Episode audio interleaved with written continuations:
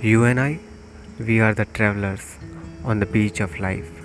The waves of happiness elevate and retreat at the same time, sometimes touching our feet, our soul, and sometimes going out of our reach.